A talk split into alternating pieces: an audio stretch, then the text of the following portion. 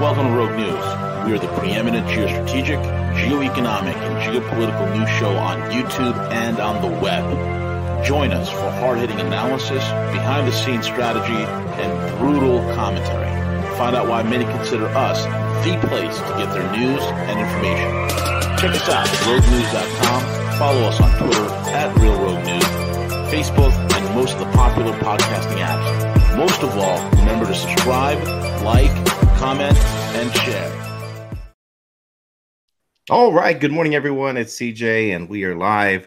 Welcome to another edition of Rogue Mornings. So I'm very excited to be delivering another show. Uh, it's Wednesday already. This week is quickly flying by. Uh, I am also delighted to share that today I'll be uh, joined by London Paul of the Sirius Report. So, Paul, good morning. Thank you so much for joining. Well, good morning, uh, CJ. Yeah, it's a pleasure. I mean, well, while V's away, we'll it's better to do the sort of morning show with someone else. I think, it's kind of boring talking to yourself, Paul. yeah, yeah. Mind you, as long as you don't start answering yourself, you'll be fine. exactly, exactly. That's when you have to worry is when you start giving the answers to the questions you ask. So, yeah, uh, real quick before we jump into it, I do want to also thank our show sponsors, uh, MyCBD Edibles. Uh, go to mycbdedibles.com, learn about all the delicious CBD products. Also, remain calm if you're in the need of either collection problems. Make sure to visit remaincalm.net. And also the crypto school. I'll get with the crypto guys today and see if uh, they want to go on and do a live show uh, later on today. So I will reach out to them later on. So the crypto school uh, that you can find on the link on Remain Calm, and then also Liquid Base if you need to uh, holding a certain amount of, of uh, crypto and you want to need to, to liquidate. Find out about, about the ways that Liquid Base can help you at liquidbase.io. Uh, so, Paul, let's let's jump into it. There's a lot to discuss today, as always. And before we went live, we shared a little bit around what most of the headlines are carrying nationally, and that's to do with this Omarosa, this former apprentice star turned president, uh, advise presidential advisor. What say you? Yeah, I just, I think it's just another example. It's just a huge, gigantic distraction from I mean, yeah, you know, someone's got a book to publicize, so they're gonna they're gonna come out and try and make the headlines. But it's just an utter distraction from from what you know from the reality of what needs to be you know, dealt with in the US. And you know, it makes great media headlines, and and you know, I think Trump's come back with with some some aplomb in tweets. Um, and it, it, really probably would have been best just to have ignored it and rather than sort of respond to it because it's a you know it's a five day wonder it'll be all forgotten and then we'll kind of move obviously onto something else um, in the process. But yeah it's just symptomatic of trump's presidency that all these issues seem to overshadow the important matters that you know the mainstream media just doesn't want to address. And uh, that's really the, the most damning I think, indictment of the whole uh, affair. Yeah, I mean, Sand- Sarah Sanders Huckabee. I, if I butchered her name, I apologize. But I do know it's Sanders Huckabee somewhere in there. Sarah Sanders Huckabee. But she made a valid point, and her point was this: Paul was that isn't it kind of funny how while Omarosa was a, a White House advisor, that no one paid her any mind at all, right? Like she was, you know, completely ignored. No one paid any attention. But now now that she's left the White House and she's out on the media stumping for her new book and promoting it and talking all these things about Trump said this, Trump said that, they are giving her all the attention in the world. And this, again, I think is going to uh, it's blowback on the media. People get this. People understand it. You know, the the the dying legacy media at one time would like to believe that they could do this and it's going to electrify the electorate. It's going to change people's minds. But those days have passed, Paul. I, th- I think that people see right past this of, of what it is, of uh, her just promoting this book uh, without factual. I guess the president came out, uh, said there's, I did not use the N word back in the days of The Apprentice. I, I did not, uh, you know, use that word. And the White House came out and said, uh, Sarah Sanders said she cannot confirm that. But regardless, uh, you know, there's a lot more important things. So, uh, but unfortunately, it's things like this that just grip the national attention for a while. Uh, there is one thing that I would say, and this goes back to a little bit around uh, the administration, something back to to my hiring days, Paul, is that you know we're accountable for who we hire and, and who we bring aboard. So I think this more. Not that I'm going to take the opportunity to slam the president about it, but this also kind of reveals, you know, again, systematic decisions on who he brings in the inner circles as advisors and why he chooses to do those things. So hopefully he learns from this and he's very selective on his next White House advisors that move in. There's a, a lot more uh, people with a lot better credentials that could give a lot better advice than someone that was on The Apprentice. Yeah, no, I agree. I think that, I mean, we, without bashing Trump too much in this regard, we've talked about this pretty much since he became president. Or, I mean, I, I mean, I first show we did was January 2017, so it was after just you know uh, before his inauguration. But since then, he's made a lot of I think eh, appointments that are ill advised, and that's being polite. I mean, and you know, not just necessarily in the inner circle. I, mean, I don't know whether Bolton's part of the inner circle or isn't, but I mean, we, you know, people like that. I think it's questionable as to why he's employed certain people in roles, and when it's very obviously very detrimental. But in this case, it's uh, someone in in the inner circle. You have to be absolutely certain that you have 100% loyalty, and it, you know, and if if someone leaves, that whatever's you know discussed inside the four walls of the Oval Office or wherever else stays there. I mean that.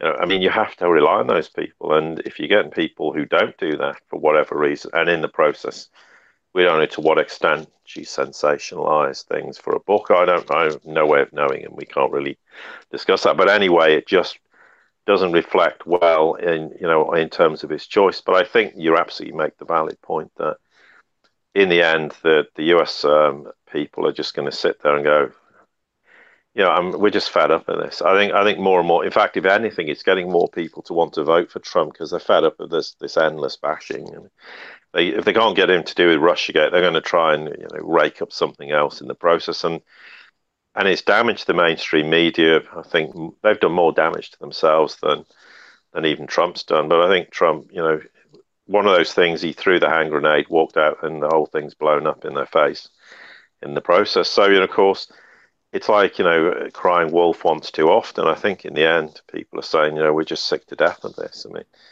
if there's if there's a problem with Trump and there's a major issue, then you know, fair enough. But I mean, if you're just going to have this kind of media speculation all the time, you know, the truth is, if there ever was something, I think people have got to the point they just wouldn't take any notice of it in the main. I mean, you're always going to get people who are very pro Democrat or pro whatever you know, a particular persuasion is, and they're always going to look for any opportunity to um, to lambast Trump. But I think in the process that it'd be interesting to know just how many people were sort of sitting on the fence during the Trump administration and now kind of got on the basis of all this have gone.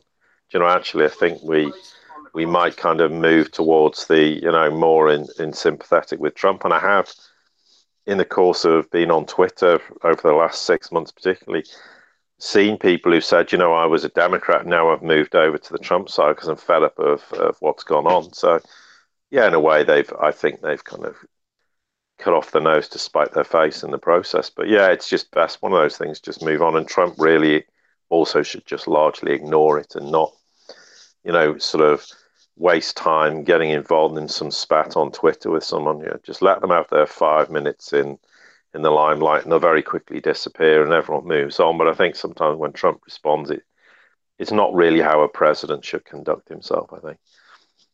Call me yeah. old fashioned. no, no, that's okay. Yeah, you know, yeah, I agree. I think that there's could better words that could have been chosen than, than to call someone a you know a dog. Um, I think. Oh part. yeah, I mean that's just completely ridiculous to do that. He should never have resorted to that. Yeah, he may have disagreements, but there's far, far more appropriate ways of phrasing it. But anyway. Yeah, very unprofessional. If she if she did sign a, a non-disclosure agreement, which you know most people uh, do, any type of you know going into, especially with you know politics, right? You know, as far as releasing strategies and everything else on her, uh, you know, he very could have like pointed that back at her to say, look at where is her guiding principles? Where's her guiding principles to sign a legal document that she would not disclose any of this information. What she's what what is she doing? She's out profiting for it. She's out there writing a book strictly profiting for her financial benefit gain versus the care of to the American people of truly what needs to be done, causing a major distraction to this administration. He could have very easily went with that narrative and, and probably probably politically, although I don't like scoring political points, but I think it would have came across a lot better versus you know calling someone a dog. Yeah, absolutely. Well, let's shift gears a little bit because something that a whole lot of conversation didn't take uh, place, Paul, and that's the uh, military spending bill that was recently signed. Looks like Trump signed the 716 billion dollar military spending bill. Uh, that that 716 is is with a B billion. Uh, yes. Uh, after Congress passed the bill earlier this month, President Trump on Monday signed the 2019 National Defense Authorization Act, which it was kind of funny that Congress moved forward and they called it the John McCain National Defense yeah. Authorization just to try yeah. to get John, just to try to get Trump to thank John McCain, and he didn't. Anyway, I'm yeah. sorry to make that, but that's what the media focused on, Paul. yeah, but exactly. But again, it's another example. Yeah, I mean, he just, uh, you know, I mean, there's no, it's obvious there's no love lost between McCain and Trump. I think that's that's pretty obvious. But uh, yeah, it's it's one of those things that. I mean, we spoke about this previously, and there's a strange irony in the U.S. economy that if you slash uh, defense spending, the U.S. goes into recession. Yeah. And this has happened throughout history. And of course, yeah, because the huge amount of, of money spent on on in, in military term and also in arms sales, etc., etc. So if you I think the thing that's kind of interesting, uh, of course, Trump made this big thing about wanting to create this space force. Um, but there was apparently no money's been earmarked in this uh, spending bill for that. And I think, you know, someone asked me about the, what did I think about this, and I said, well, if the US manages to ever achieve anything, I mean, I think it's one of those projects. It, a lot of money will get spent, and and then you'll look back and go, well, was it money well spent? And of course, that's never the case with the the so-called military-industrial complex. But I I made the point that if the US does actually create a space force that the Chinese and Russians will have a welcoming party for them when they get up there because of course they already have a presence in that regard which so that'll be a bit of, and I think that's why they're trying to join the space race as well, or whatever, space weapons or whatever, because yeah, the Chinese and the Russians already have uh, a a space force, as Trump refers to it. I mean, there is some interesting things where it talks about, you know, trying to to grasp the issue of, of providing arms for terrorists in in Syria and the like, and of course, this has been a huge problem because undoubtedly in the war in Syria, as time's gone by and more and more of Syria has been liberated, particularly the south recently, the amount of Western and US weapons and Israeli weapons, for that matter, that were found uh, with Daesh operatives, etc., is is is perhaps not surprising, but it's a huge problem. And there's the argument: well, were they being armed directly or was it indirectly? Because at times the US will arm nations and then they go and sell the arms on the black market, and they end up, you know, in the hands of terrorists in the end. So there's various ways they can end up with it, but yeah, there needs to be far better scrutiny as to how weapons are sold and who they're sold to, and and I think in a way it's something we've spoken about, and I've spoken about to podcast subscribers for a long time, but the US is looking for ways to to get out of the likes of Syria and get out of, and Yemen's another it's a Vietnam for Saudi Arabia, and, and indirectly, it's a kind of it's not a Vietnam for the US, but their involvement is getting more and more, you know, questionable. And of course, all these ugly events where the Saudis seem to be targeting civilian targets and then going, oh well, actually, it was a mistake, and uh, you know, bombing schools and, and countless other places in the process. And, and the US is going, well, actually, you know, we're going to have to look at getting out of this mess. And why did we ever get involved in the first place?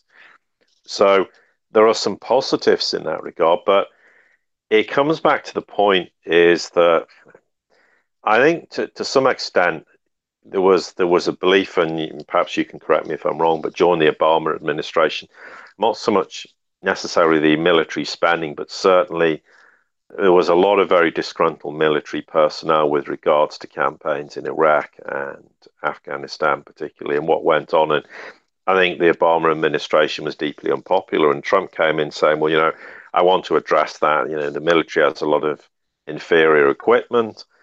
And you know we're going to have this huge spending spree in terms of updating hardware and uh, and providing better, I think, you know, pension facilities and also better treatment of veterans, which I know was a big problem in the and always perceived to be a big problem in the Obama administration. But I think overall it's still a ridiculous spend amount to be spent, and we said yesterday it would a lot of that money would be better spent on infrastructure which would benefit all Americans in the process, rather than I think there's in a, in a way, Trump's trying to appease the military and keep them on side, and doesn't want to uh, to lose face with them. But in but in the process, I think at times he's, you know, they made some bad decisions, and you know, I think in retrospect, the the missile attack, which was largely thwarted in Syria after the complete false flag chemical weapons attack in Douma, was was an example where it was acted in haste and repent at leisure, and they made some big mistakes. And I don't think the military are exactly thrilled about that, but they're never going to complain about a large military budget. And in the end, of course, it is true if you slash the budget, the US economy is going to suffer. I mean, it's kind of a bit of a perverse thing to say, but that's, you know, if you look back through history, that's what happens. But, you know, I think you know there's also part in the bill there was some elements where they were saying they were going to force the military into better reporting of aspects of the wars to Congress. I think there does need to be better, you know, a liaison between what the military are doing in Congress, and I also think there needs to be some more input. Where I don't think it's a good idea that you know that necessarily that Trump makes a decision we're just going to go in and launch missiles, and you know there needs to be some congressional approval in terms of military action. And but then there again, we need to make sure that the balance is right, and also that you know Congress is doing the job it's supposed to be doing, which and the Senate, and of course, we know largely that is is not the case, even though there's been some improvement through the Trump administration. I mean, and it does say, you know, past reporting requirements were largely not complied with, and they've they've addressed those in this NDAA. So I think there's there's some positives in it, but once again, it's whether they're actually implemented. It's all well and good writing them, and then people pay lip service. Trump signs off the bit this uh, bill, and then no one implements any of it. But certainly, from my impression I've got over the last year or so, is that Trump he, you know, he wants to have, you know, a first rate, first class military, but not to have bases all around the world and not to be fighting pointless wars that have cost the US trillions of dollars over decades and, and have achieved absolutely nothing. I mean, Afghanistan's a great example of, of that in, in that regard. And and then it's the huge loss of civilian life. It's the loss of, of military personnel, which has been very damaging morale damaging to, to the military in the process. And I think they're the important lessons. And then the other lessons need to be is don't embark on projects like the F thirty five where you wasted basically a trillion dollars and uh, and nothing. There's no. It's never flown in a combat mission, and there's repeatedly problems with it. We've had problems with U.S. missile defense systems as well, and the list goes on and on. So the question is, there needs to be, yeah, if you're going to spend the money and then spend it wisely and spend it in a way that you know there is some benefit in doing so. I mean, the Russians particularly have proved that, and the Chinese are now starting to demonstrate that they you know, they've spent money wisely, and they spent a fraction, of course, of what the US spends militarily. So I think that there are some important lessons to be learned in that regard. But I mean, I think you know, part of me thinks it's a great photo opportunity for Trump to be seen with military personnel signing off this bill and uh, you know, and it and it you know it certainly appeals to to a sector of the US population in that regard. And, and and I can see partly why he's done it. But I think underneath it all he does recognize that the US's days of of having this enormous almost war machine across the world those days are, are coming to an end. And rightly so because it's an utter waste of US well taxpayers money in funding all these these bases everywhere. And there's absolutely no need to have them as we know yeah, excellent, excellent points, Paul. Yeah, I, yeah, I, I agree. You know, there's, I think in terms of pro military, pro individuals, I don't think you're going to find another president that's been more supportive of our uh, men and women in uniform. And I would like to think that, you know, hopefully somewhere at some point that you know we can own up to the responsibility that you know we do have a significant amount of, of veterans that come back home they they they they drop out of the military or they de-enlist or they service out their time you know they end up end up homeless perhaps. Also the issues with the uh, the veterans care and then also the massive amount of the, the the suicide rate that's affecting our veterans with their their mental health. So i i think for the most part would definitely as a, as a country we we can do better than that and that we should.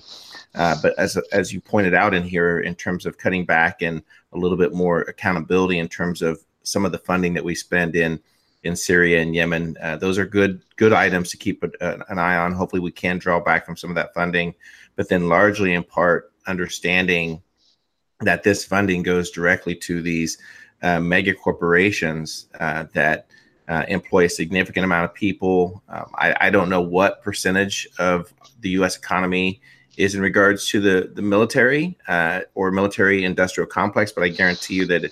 That is it's it's fairly uh, significant in terms of manufacturing. Uh, so we'll see. Uh, we'll see what happens. But again, uh, you know, great talking points of what we discussed. Uh, but in the dying legacy media, they want to focus on the fact that that Trump didn't acknowledge uh, John McCain.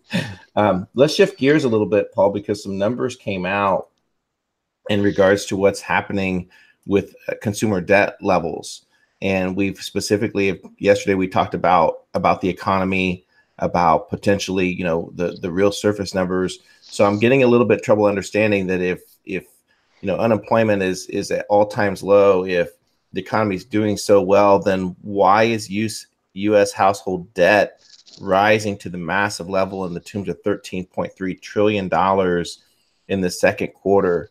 Uh, this is reporting that Americans borrowing reached 13.29 trillion in the second quarter, up 454 billion dollars from a year ago, marking a 16th consecutive quarter of increases. A New York Federal Reserve report released on Tuesday showed. Uh, that's that's fairly that's pretty eye opening, Paul.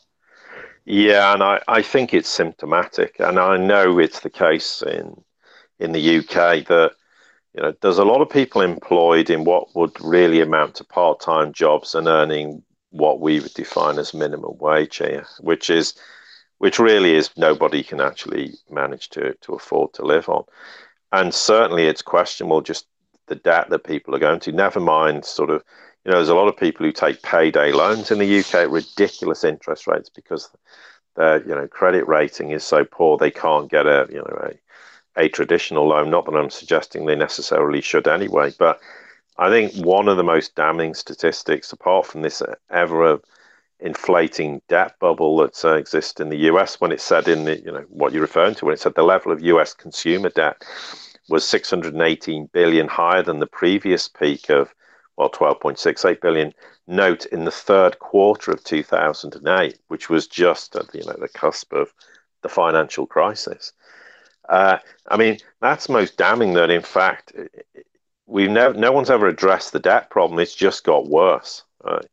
Okay, some people may argue, well, that's not a huge increase from then, but you know, if you go through through a financial crisis, you would expect that the debt level shouldn't be actually higher than it was. It should have been significantly lower, and it's not in the process because everything is a debt fueled economy in Western nations.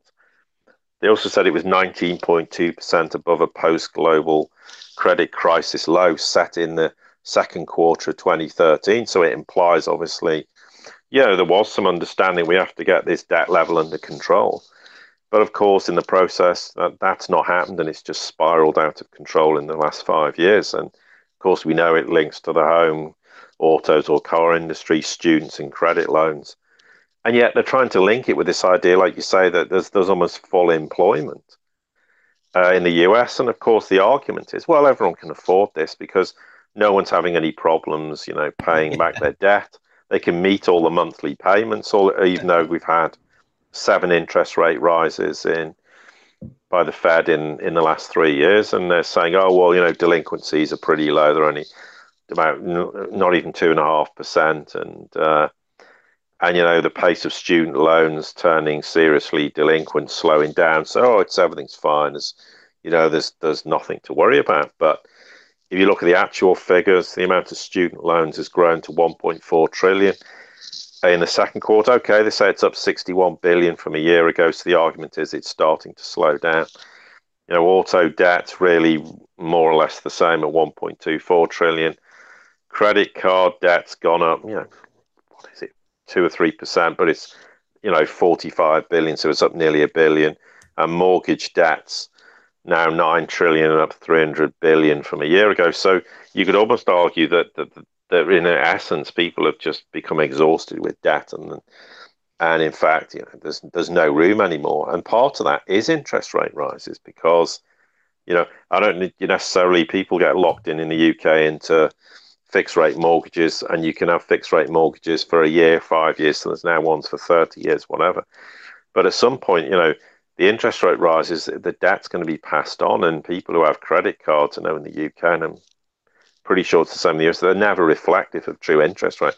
They're extortionate the rates they charge. You know, it's twenty odd, thirty percent, and and some are obviously significantly higher than that. So it is this ever-growing debt bubble that's never going to go away, and it, so you have all this consumer debt problem. You have the US debt of twenty-two trillion all these unfunded liabilities, which, as we said, is 250, 300, maybe 400 trillion. I don't think anybody actually knows. And yet we're supposed to believe that, you know, that, that economy's stable. I mean, in any other period in history, if you'd said this, people would have gone, hang on, we're broke. Uh, you know, we're a third world economic nation. And yet now debts, you know, is regarded as the new credit. You know, it's fine. Don't worry. Everyone's in debt. They can pay it all back. But it's it's an impossibility. I mean, and how much of this debt's going to end up being written off, and and what's the consequences of writing off the debt? But I mean, I know that in student debt you can't write it off. So what? Mm-hmm. So what happens? I mean, at some point you, there's going to be a squeeze because in the end it's like here in the UK, there's students with huge debt now. They're never going to be able to afford to buy a house, and you know, as the population ages, more and more housing comes on the market, there's no one going to be able to afford to buy it.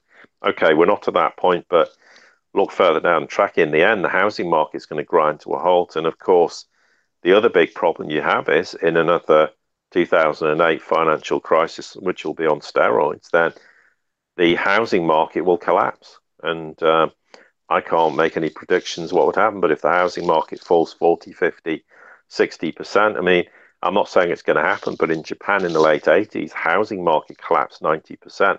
Now, I'm not suggesting that's going to happen, but what happens when you have people with enormous negative equity because mm. the housing market collapses? And then you've got the Feds going, well, actually, we're just going to keep raising interest rates. yeah, that's that's the way to resolve it. But because the problem is, in a way, part of the reason for raising interest rates, apart from trying to they, they think they can restore some credibility and try and normalize the, the economy.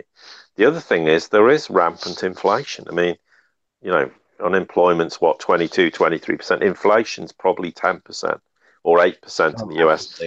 And you, I know in this from from in the UK, I you know as I've said before, I you know periodically I'll just look at old receipts. I keep them from from you know when you go food shopping, and you can see the price increase of 10% increases and higher in this in in the year in in terms of food shopping. And and then you've got in terms of bills i mean white goods certainly are getting cheaper. I mean there's no doubt about that. And that's so there are swings and roundabouts but predominantly the everyday things that people need to consume to survive and, and to live are getting more and more expensive and people's wages. I mean that's the other thing. Look at the wage increases. They're not m- meeting with real inflation. And in fact even with the fudged inflation figures, that's often significantly lower, and people are in relative terms are getting worse and worse off, and and and then often in the process, it's like we said with uh, a couple of weeks ago with the US GDP figures for quarter two, which were you know over four percent. The reality is most of that was just consumer debt driven spending. Mm-hmm. I mean, and this is that is not should be discounted from from um, from economic figures because it's not true a true reflection of a thriving economy. I mean, people are not spending money they have; they're spending money they don't have and having to pay it back later. And and it's just you know this mounting debt bubble is just is just another disaster waiting to happen. Along with, I mean, also it's symptomatic. I mean, um, you know, I don't know the exact debt figures for the UK, but they're rising and it's and it's just symptomatic of Western nations. And and of course, the other thing is people who anyone who had savings have exhausted them because they've got no interest. They don't get any interest on on their savings. You know, people used to get four or five percent. I mean, of course, the QE and zero interest rate policy killed that stone dead.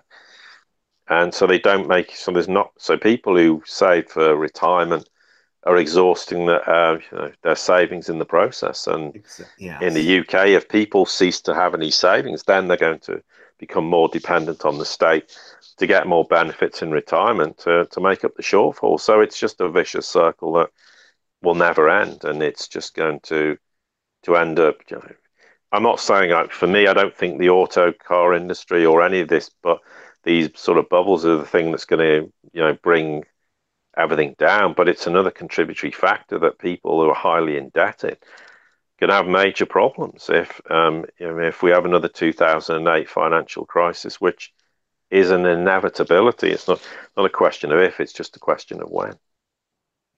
Yes, I mean, just truly amazing to look at this and think of it in the terms of the debt-driven economy that we have, and to see it not only on a consumer base but also on a federal level. Now, this particular article tries to swing that as a as a good sign, meaning that the economy is doing well, that the employment is great. That's why people are taking on, you know, more debt. But I thought I think it's it streams specifically back to the fact that these jobs that that you know paid the higher wages that it, the economy has shifted quite a bit over the last several years.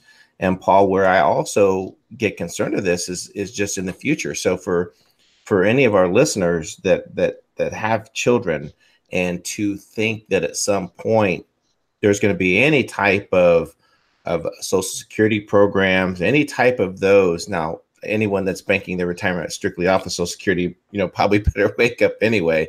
But it's just eye opening. It's very shocking what that projected. There's only so much debt that can that can carry on. Now, some economists argue that you know you have to have debt in order for a currency to be viable. You have to have certain debt. Um, there was a specific tweet that went out. I can't remember who tweeted out that that that pointed that out. But however, when you look at this massive amount of, of debt that's basically created out of thin air, and you take a look at whether it's pensions or money in people's banks bank accounts, is that at some point when this debt load becomes so heavy that these loans cannot be paid off, you know what happens at that point, Paul, and that's that's where it gets concerning. Well, yeah, and it's and it's another example. Everyone had their the sort of uh, soundbite of um, subprime mortgage. Well, subprime mortgage is a worse problem now than it was, and and there's also subprime in in the auto loans uh, industry and and etc. etc. So subprime is a big problem, and you know I've heard some incredible stories about students in the US being given mortgages. I mean, you know, I mean yeah, because you know it's debt, so don't worry. You know you've you've got who knows how much actual student debt. Well, don't worry, just have some more. Debt. I mean, the problem is that this is we've been conditioned into almost believing that you know a massive amount of debt isn't it isn't it is a growth a factor in the economy now, and people don't even seem to reflect on the fact that well, it doesn't matter. So, you know, who cares if there's all this debt? We'll just create more debt because it creates the illusion of of prosperity and economic strength. But it, but in the end, of course, there comes a point where nobody's going to have any money to to pay for anything, and then literally the economy completely grinds to a halt. And that, and of course, there's always going to be uh, people within who are always you know, never going to suffer. But it's the really historically, it's the the so-called middle class who always get wiped out in and that's gone out from history for hundreds of years, from the times of the French Revolution to the Russian Revolution and world post World War One in the UK, and the list goes on and on throughout. They're always the people who, and increasingly, they've sucked more and more people into into that band, even though in reality they're not. And they're the ones who are highly leveraged with huge amounts of debt. And of course, when you go through some financial crisis, they're the ones who are going to suffer most and more than anyone. And this is the big problem. It's all well and good while you while you can keep propping up the illusion, but at some point that illusion is going to break down, and then there's going to be mayhem in the process, and that's the thing. None of these, you know, political commentators ever talk about. They don't ever talk about the fact that, You know, in simple terms, if if I'm two hundred thousand dollars in debt, you don't go, well, here's another half a million. You know, don't worry, you can pay off the two hundred thousand. You know, and don't worry, you've got a whole bunch more debt to, to manage. It's just a nonsense. But common sense has gone out the window, and that's been the case for pretty much the last uh, 10 years or so. Ever, we're, we're, you know, va- fast approaching the Lehman event of, of 2008, and that was the sort of precipitated the whole crisis and the collapse. But but this time, in many senses, we're in a far worse shape individually, and of course, Western economies and the banks are in the process. I mean, everything's just bust. So, if anyone really genuinely thinks there's there's a way out of this, then you know I'm all ears. But I'm sorry, there's the, in reality, it's it's just not possible. Right. Yeah. Abs- absolutely. Great points, Paul. Um, before we uh, shift gears into this this next topic, I do want to let our uh, listeners know that uh, this is uh, uh, pretty much it's pretty pretty disturbing uh, this information that's that's coming out. So if you're sensitive around that and you choose not to listen, you may want to drop out of this uh, podcast at this point. Uh, the also the other thing that I want to state is that I, I firmly believe that if we would have potentially had a a different type of administration, that news like this, information like this, uh, prosecutions like this probably more than likely would have been covered up in the court systems. I don't think that these would be coming to, to premonition of things that involve. So, so Paul, we're getting reports. This is reported from Zero Hedge that over 300 Catholic pedos preyed upon 1,000 plus children amid systematic cover up. A bombshell grand jury from the Pennsylvania Supreme Court concludes that over 300 members of the Catholic clergy molested over a thousand child victims amid a systematic cover up by church leaders spanning over the course of seven decades. In the second major Catholic pedophile scandal this week, following a raid conducting conducted in Chile at the Catholic Episcopal Conference. Now, Paul, I know that the the history regarding uh, the the Catholic Church, the things that have occurred in this, I did listen to a press uh, conference uh, that was reported. I, I, don't, I didn't send you the link, but I, I did listen to the press conference, and it was just truly disturbing the criminality of what took place. You're you're talking about uh, priests impregnating young girls, having them have abortions. The the priests would buy jewelry for their victims, specifically gold crosses, to have them wear them so that other priests could identify those who are participants in this. Uh, just truly disturbing news of what's taken place, and and this is this is on grand scale. This isn't an isolated thing. This has happened throughout the years where these priests are are are moved from city to city, potentially back to you know other parts of the country. Uh, this to me is one of those those those crimes that are committed against humanity, against children, and it's just just truly disturbing, Paul. Yeah, I mean, I think the first thing you're absolutely right. I think the one thing the Trump administration has done it, it without that, I don't think the sort of um, I you know I can't really think of an adjective to, to describe the revulsion that I you know I feel on this, and it's a statement to the obvious. And and people often say to me, "Look, you don't cover this sort of stuff," and no, you know, generally we don't, but you know we and the, you know there are reasons why we don't deal with that, but it doesn't mean we're not appalled uh, by this behaviour. And absolutely, there's no doubt this is the tip of a gigantic iceberg. I mean, we've had situations in the UK and Ireland for quite a few years where you know these sort of outrageous uh, behaviour and has been exposed. Not to this extent, uh, by any stretch. I mean, to have you know over 300 members of a clergy and it goes on and says, of course, and it's absolutely true. You know, there was a thousand victims identified, but the chances are there's countless more. I mean, it could be double, treble, who knows, quadruple the amount of people. I mean, as they say, some victims are going to be afraid to come forward. Some are so deeply traumatized that they'll never come forward. Some victims undoubtedly are no longer with us, and and it is. It's just and and when they said we subpoenaed and reviewed half a million pages of internal documents.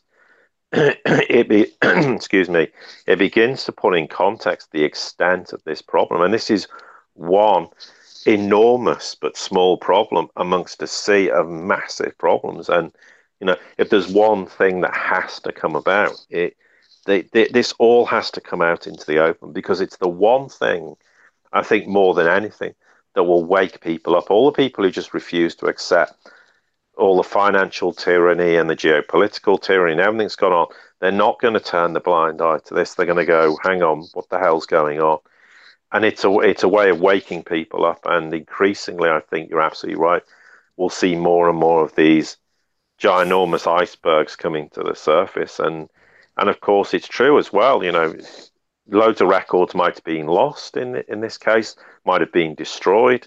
We have no way of actually really getting to the bottom of exactly how many people, you know, were were abused and the extent of the abuse. And, and you know, they say over 300 members of a clergy. I mean, it's just it is staggering to to to think of the extent and how many decades this has gone on and and and you know it ha- at some point this has to and it i'm sorry to say whether people in the catholic church have a problem with this. Well that's their problem i don't care you know.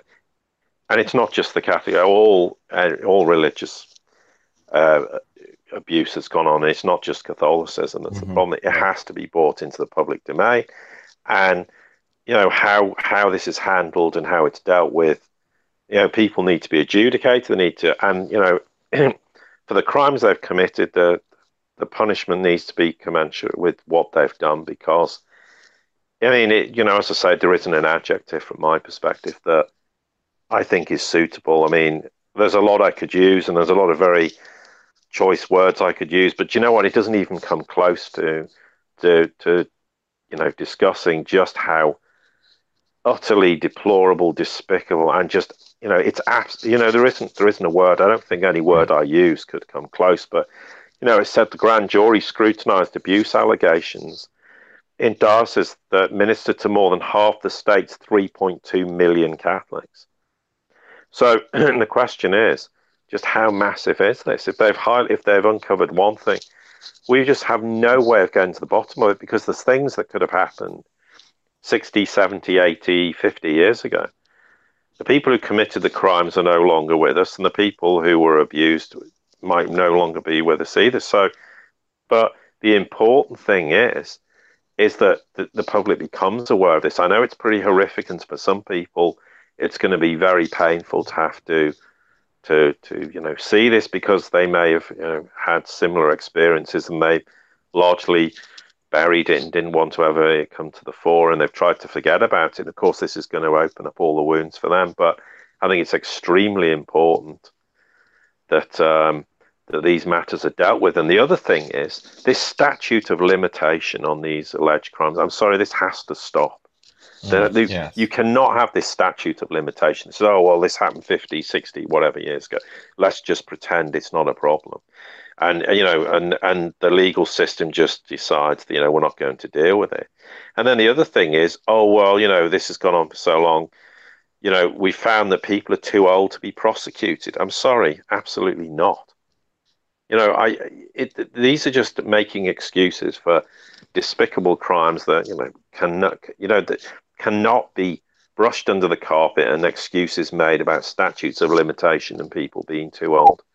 It's just not acceptable. And uh, and the question, of course, comes about is how was this covered up for so long? I mean, are we, are we seriously trying to suggest to me that these thousand plus victims and these 300 members of the Catholic clergy that somehow all this was was was contained and no one ever raised questions, no one ever complained, no one ever legally went to, you know, and, and said, look, I want to take out a prosecution against this. I want this investigated. Are we seriously supposed to believe none of this ever happened?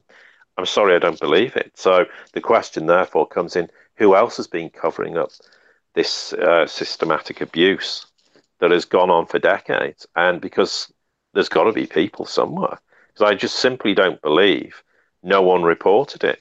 And, you know, did people go and they were discouraged from doing so?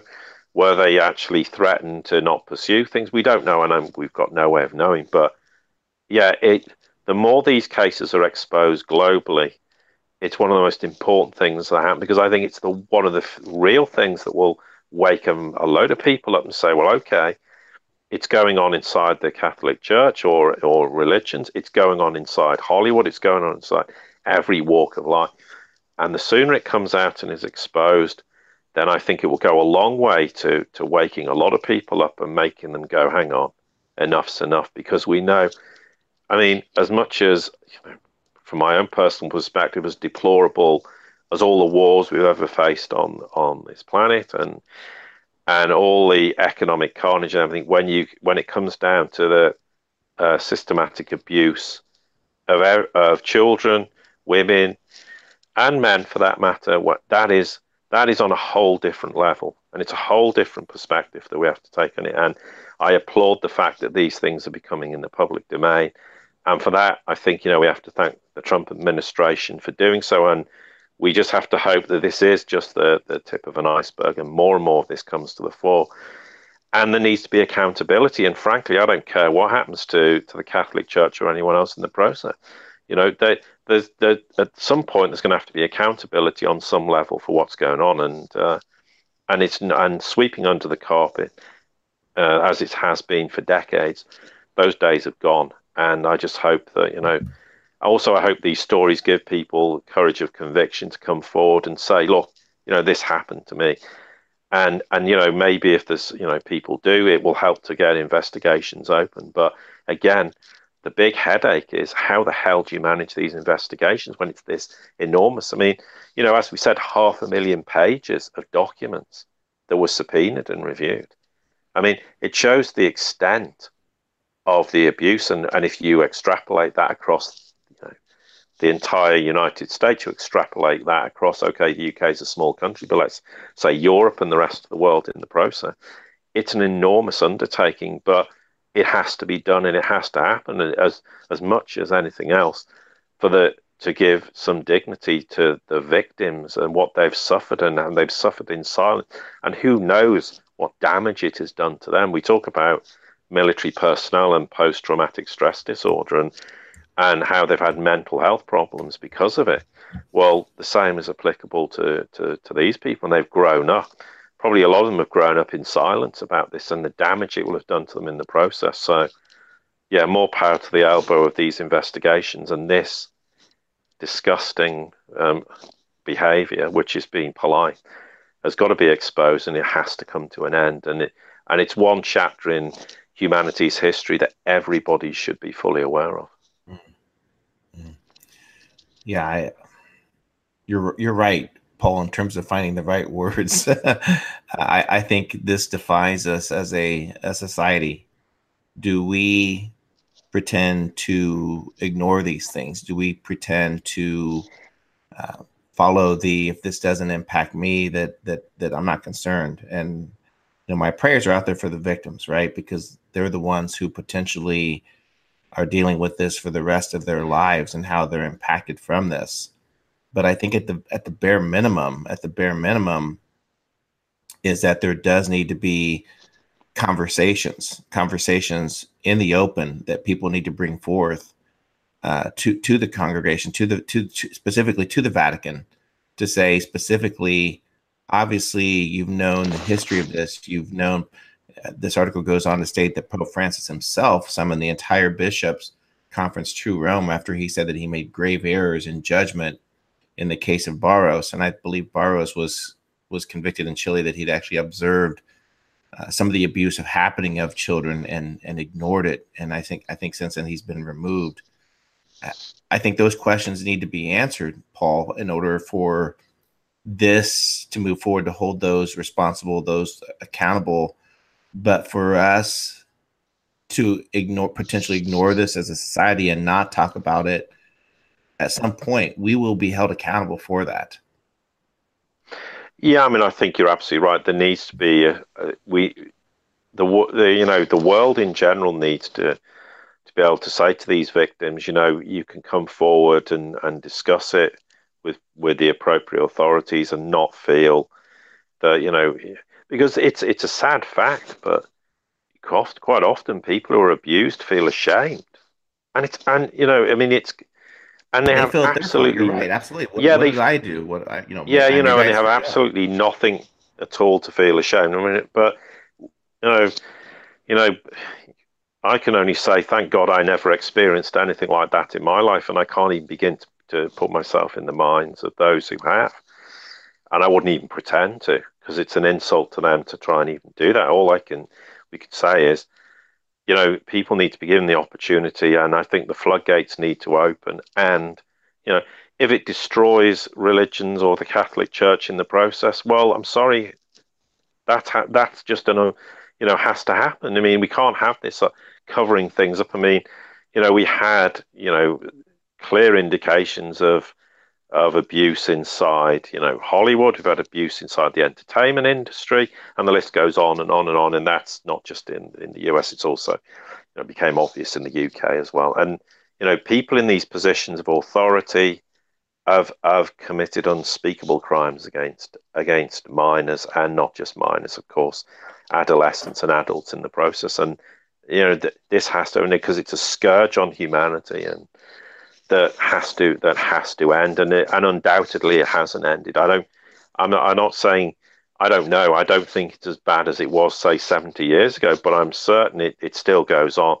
And every person who suffers this anywhere in the world, it has to end. And, and everything that needs to be done to make that happen. If we talk about international cooperation, well, if that doesn't get nations of the world to cooperate with each other and work, you know, and if someone's wanted for extradition in another country and there's evidence, extradite them, make them stand trial, and let's let's make an example of these disgusting, despicable, and they're not even sub, they're not even subhuman. I mean, there's there's no word to describe it. So let you know, let's work it, have an international cooperation to deal with this problem and address it, and uh, and and that has to happen. And and I hope that it most certainly does. I don't want us to go through this big paradigm shift and the world to change, and these kind of deplorable crimes to go unaccounted for, and and and a large amount of humanity remains unaware of what's going on because the extent of it, I think, would terrify people if they actually knew just how bad it was, and uh, and certainly if you look at the amount of people who've committed these sort of crimes against, you know, against adults as well, and and everything else has gone on, I think it would stagger people the extent of it. It I mean, it's just probably off scale from any of our comprehension. So, yeah, mm, I just hope that this does happen because I think it's part of the the sort of healing process for humanity across the world that this absolutely, absolutely. this has to happen. Yeah, absolutely. Paul, uh, what else is on your radar? Uh, let's uh, let's shift gears a little bit. Uh, yeah, any other topics you'd like to discuss? Yeah, where the hell did you go after that? I know, right? Yeah. yeah, yeah, it's just yeah, it's a bit tough. I mean, one thing I, I, I think was interesting that came to light with which talked about sort of lawmakers in the US are seeking to summon a, this constitutional convention and they're looking to introduce amendments restricting the power of the federal government, which I think we'd all agree would make sense. I mean, it says you know, apparently the US was three or four years away from the next convention, but the US is failing um, and to to address the existing problems. And I think you know needs to be the idea of a convention of states, and it's the state legislatures that themselves have to call from it. And I think it it's either two thirds or three quarters of the states to call for it before it happens. Now, apparently. You might be able to correct me, but I think the last constitutional convention took place 230 years ago yeah, that, that that that is correct according to this article I just pulled up on the Guardian. I mean, yes. I think it was yeah. I, I read somewhere recently about this, and of course, the argument is, you know, and I think the question was, you know, they collect all this huge amount of taxes and they still borrow all this additional money, and you know what's going on in that regard. I think the whole idea that there should be term limits for Congress and Senate and in for the UK Parliament, I absolutely agree. I, I think there should be term limits on federal office holders, and uh, and that's for you know across the board because that if you then that would impinge on their power and their ability to to to stay in long term and cause damage. You've got someone who's in the Senate and Congress for, for decades. I think that's a huge problem. I think if you have term limits, it means people's ability to to influence and subvert the, the, the process, you know, the process, the constitution, everything else would would be massively diminished. So I think there are important things. They need to talk about a balanced budget term. They've, As you said, term limits. They've talked about repealing the 17th Amendment, which returns the election of senators to state legislatures instead of direct election. Um, and and and the kind of list goes on. But I think there are important ideas that you know. I'm not saying we should they should rewrite the U.S. Constitution, you know, and and destroy the protection of rights. But I think there are things that need to be taken into account and I do think term limits need to be applied. I don't know what your feeling is on that, but I think that's a big issue. And I think that should happen in all Western governments. And yeah, in terms of the the freedom, the liberty, the original concept of a federal government, to see where it is today, and the fact that that states potentially could be losing rights in the battle that states have, you know, at the federal level, you know, time and time again. I challenge the fact that you know we that it, how many times have we heard legislatures that that we're gonna we're gonna go there we're gonna we're gonna have term limits we're gonna do all these things.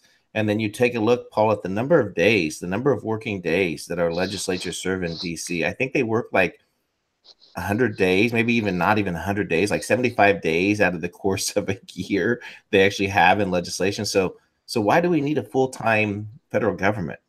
You know there, there there's so many changes that could be made and then more importantly preserving the right of individual liberty individual freedoms that somewhere that message has gotten lost along the way where too many people had a great discussion with about this yesterday with with a with a couple of friends is the fact that why do so many people turn to the government for answers why why is it that people uh, would would not put more faith and trust in humanity of taking care of of the poor, taking care of those in need, versus a, a federal bureaucracy program, um, and, and, to preserve those things, to get back to the states' rights, to get back to individual rights and liberty. Um, we are quickly approaching a defining moment because I think there's more discontent now than ever with the political process in America, and that be whether you're a Democrat or or Republican. Uh, we have a very outdated system, and I believe that system no longer reflects uh, individual liberty. You know, we live currently in a political system that special interests, uh, corporations, and big money defines who gets elected and who gets to Washington D.C and yeah. uh, some and something needs to change. Paul, our system is very broken. Yeah, and it's the same in the UK. It's, I mean, this, you know, let's not let's not just point the finger at the US. I think it's it's true of the huge vast bulk of Western nations, but to have the last constitutional convention 230 years ago is is proof of the pudding because the you know you need to have a constitutional convention where everyone gets around, behaves like adults, discusses the issues, and actually comes to some sensible agreement on how things need to be slightly tweaked to make it fit for purpose in you know in the 21st century because clearly it's not and and things have been subverted and it's and it's one you know people talk about how do you resolve big problems in the US well I think this is one of those examples. That's how you begin to to resolve problems by looking at things like that resolving the issues and making you know the federal government making governance full stop far more fit for purpose in the 21st century than it because clearly it's failed. The US it's clearly failed. The UK and it's failed countless other nations. And there does need to be some understanding that but I think there's you know the question is are there still too many people of a vested interest to keep this um, system going the way it is even though it's abysmally fails for for the average American the average British person etc etc and uh, but there definitely needs to be moves made to to address these problems and say, okay, yeah, as what was said, you know, we collect one and a half trillion in tax money, yet we still borrow 680 billion. Why are we doing that? There needs to be far more accountability for actions that are made. And that, you know, if you want to talk about draining the swamp and resolving problems, that is a clear example of how it will have to come about. And at some point, whether however the political system unfolds in the new paradigm, and I think you know, I don't think the Republicans and the Democrats or Labour and Conservative will exist as they do now. There'll be certainly change in the political system, but at the end of the day, we still have to go. Okay, how how is a nation going to be governed? It needs to be governed a lot less with a lot less stringency. That we need to have light government, not you know heavyweight draconian government, but certainly there needs to be some element of governance. And how how do we address this problem? And we need to start thinking about that and making those changes. And that will go a long way to removing the corruption that exists because clearly there's no doubt that there are people inside the US political system and, and, the, and the UK political system who are causing major problems. And the fact they've been around for decades and, and or considerable period of time are a bigger roadblock and an obstruction in that process. Now, people say, oh, yeah, well, we can vote these people out. Well, yes, that's true, you can and that is that is one answer to the problem but it doesn't resolve the overall problems that exist and this is why i think there's a bit of an oversimplification of what draining the swamp means and i mm-hmm. it doesn't just mean getting rid of these people it means making fit for purpose all the instruments that are in place that were supposed to you know from 230 years ago this is how governance was supposed to, to work I, you can guarantee the people who came about with the last constitutional convention will be looking now going well, that all went spectacularly wrong. Uh, but after over 230 years, of course it will be, because think about how we used to live 230 years ago to how we live now. It's an inevitability. It's not fit for purpose. And, you know, I think these are sensible, mature discussions that has to happen. And, you know, and we hope from the US perspective that does come about because I think that will make a big difference in the long run. Absolutely. Provided people, provided people have a mature you know, adult type attitude to it. And that is, you know, that is the big problem because there's no doubt, you know, the, the Republicans and the Democrats, there's plenty of people on both sides of, of the House who resist, as they say, they resist anything that's impinging on their power. They don't, they want to see things change because it's a gravy train they don't want to stop. Well, the gravy train's going to stop. And the other situation is okay, if we remove all these people from office, or by whatever, however that happens, there's going to be this enormous void that needs to be filled with people who can govern a country, who are capable of making decisions in the best interests of the American or the British people. You can't just get rid of them all and say, right, the country will govern itself. I know there's a lot of people who think that's that, that utopian view that you know everyone can just govern themselves. Well, in time in the future, yeah, I think we'll have more empowerment to do things for ourselves. But that can't happen overnight. You can't switch, you know, from one system to another. It takes a period of time. You've got to adjust people's perspective. Too many people are totally reliant on the states. Like you, you know, you say you have conversations with people and say, you know, why are we so dependent? Well, on on the system. Well, people have been made to have to be dependent, but to change that's going to take a long time. You've got to change people's mindsets, and so therefore, you, even if we do move radically in a different direction, it's going to take five years, ten years, twenty years, thirty years. I I can't put a, a time frame on it. So we're going to have to have governance that adjusts accordingly. And of course, if we change that, you know, the constitution in the US is going to have to, you know, change to some extent to reflect those changes. But it needs to be done in a mature way that benefits all the American people and not, you know, the so-called well, it's not even one percent. It's you know, it's the deep state, the cabal, who, you know, who are resistant to this change. But I'm sure I don't know. I can't speak, but I don't. I don't know many people in the US, uh, UK political system who I think have any real interest in in bettering the lives of people. There are some of them, and I'm sure there's some of them in the UK, uh, the US, and I'm sure people will know plenty who are. So they're they're the basis for change, but that is a big that is a big problem that needs to be addressed, and that's why I say don't trivialize what this process is. It's a huge monumental shift of attitude, and you know, and there's you know, I'm not being rude, but there's plenty of people who are aware of what's going on and um, and understand, but are you know, but equally of how are they going to approach the future? What do they think is going to happen? And and that you know they're going to probably have to marry their expectations with the reality of how things are going to unfold because as as awake as they are there's plenty of people who don't know anything mm-hmm. and yeah. when all these changes happen how are they going to react are they going to be resistant to the change and how do you approach that so you never never look at the world through your own eyes and your own understanding. Look at it from the lowest common denominator of someone who knows nothing, and then try and understand how you bring about that change. And then you start to appreciate the the you know the, the severity and the enormity of the, the challenges we face. But you know, if you want to have the world and you want to you have freedom, freedom comes at a price, and it's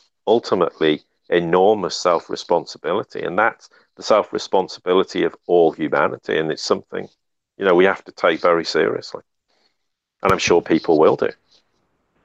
Absolutely, absolutely. Paul, thank you so much for joining today. Please share with our listeners how they can learn more about your work at the Sirius Report. Uh, please go ahead. Well, thanks, CJ, and a pleasure as ever. It's always always great to to come on Rogue Money and or Rogue News now. And you know, we dealt with some subjects I don't normally discuss. So, um, and I think this is probably a better forum for us to do things like that. But yeah, in terms of we're obviously the siriusreport.com. That's S I R R U S. We've got the website. We've got the the Twitter account, which we obviously use quite a bit more than we used to. And yes, we have our subscription service, and you can read all the details on the site. And you know, we, the things we discuss on Rogue News, we don't discuss in the podcast, and we go into huge more detail about finance, geopolitical events, etc. And um, and we do five of those equivalent a week, and uh, and I think we've done 400 and, 477 now. Wow. So, wow. and you have access to all of those. We've had some people who subscribed who've gone back and listened to every single one of them, which I think was was incredible. they probably wow. deserve they deserve a number of gold medals to, to put should, up listening yes. to to me for 477 episodes. but no, it's a pleasure, and you know, if you want to do tomorrow, I'm happy to do tomorrow as well, if that suits you. Yeah, I will definitely will take you up on that, Paul. Uh, I know our fans, our listeners love uh, hearing your perspectives, and uh, obviously, I, I, love it when I get the opportunity to listen as well. So, uh, for our fans, thank you so much for uh, listening in. Uh, please make sure to leave comments in the comment sections, Uh, like, subscribe, uh, share in your network. Uh, just to let everyone know today's programming. Again, I will follow up with the Crypto Boys to see if they're going to be doing a cryptocurrency show later on. And then also tonight, just a, a courtesy FYI, I'll be posting it as well. Uh, we are doing a special broadcast tonight at 9 p.m. Eastern Standard Time. I'll have the opportunity to be air, interviewing Erin Elizabeth with Health Nut News and uh, really love Erin's work that she does, exposing so much at Health Nut News. So I've been trying to get her on for a while. So tonight looks like we're going to be able to make that happen. That's 9 p.m. Eastern Standard Time. So, Paul, thank you again uh, so much for joining this morning. And uh, oh, real pleasure. Yeah. Uh, all right. Take care, everyone. Enjoy your day. Uh, this is CJ and London Paul. We're over and out. Take care, everyone.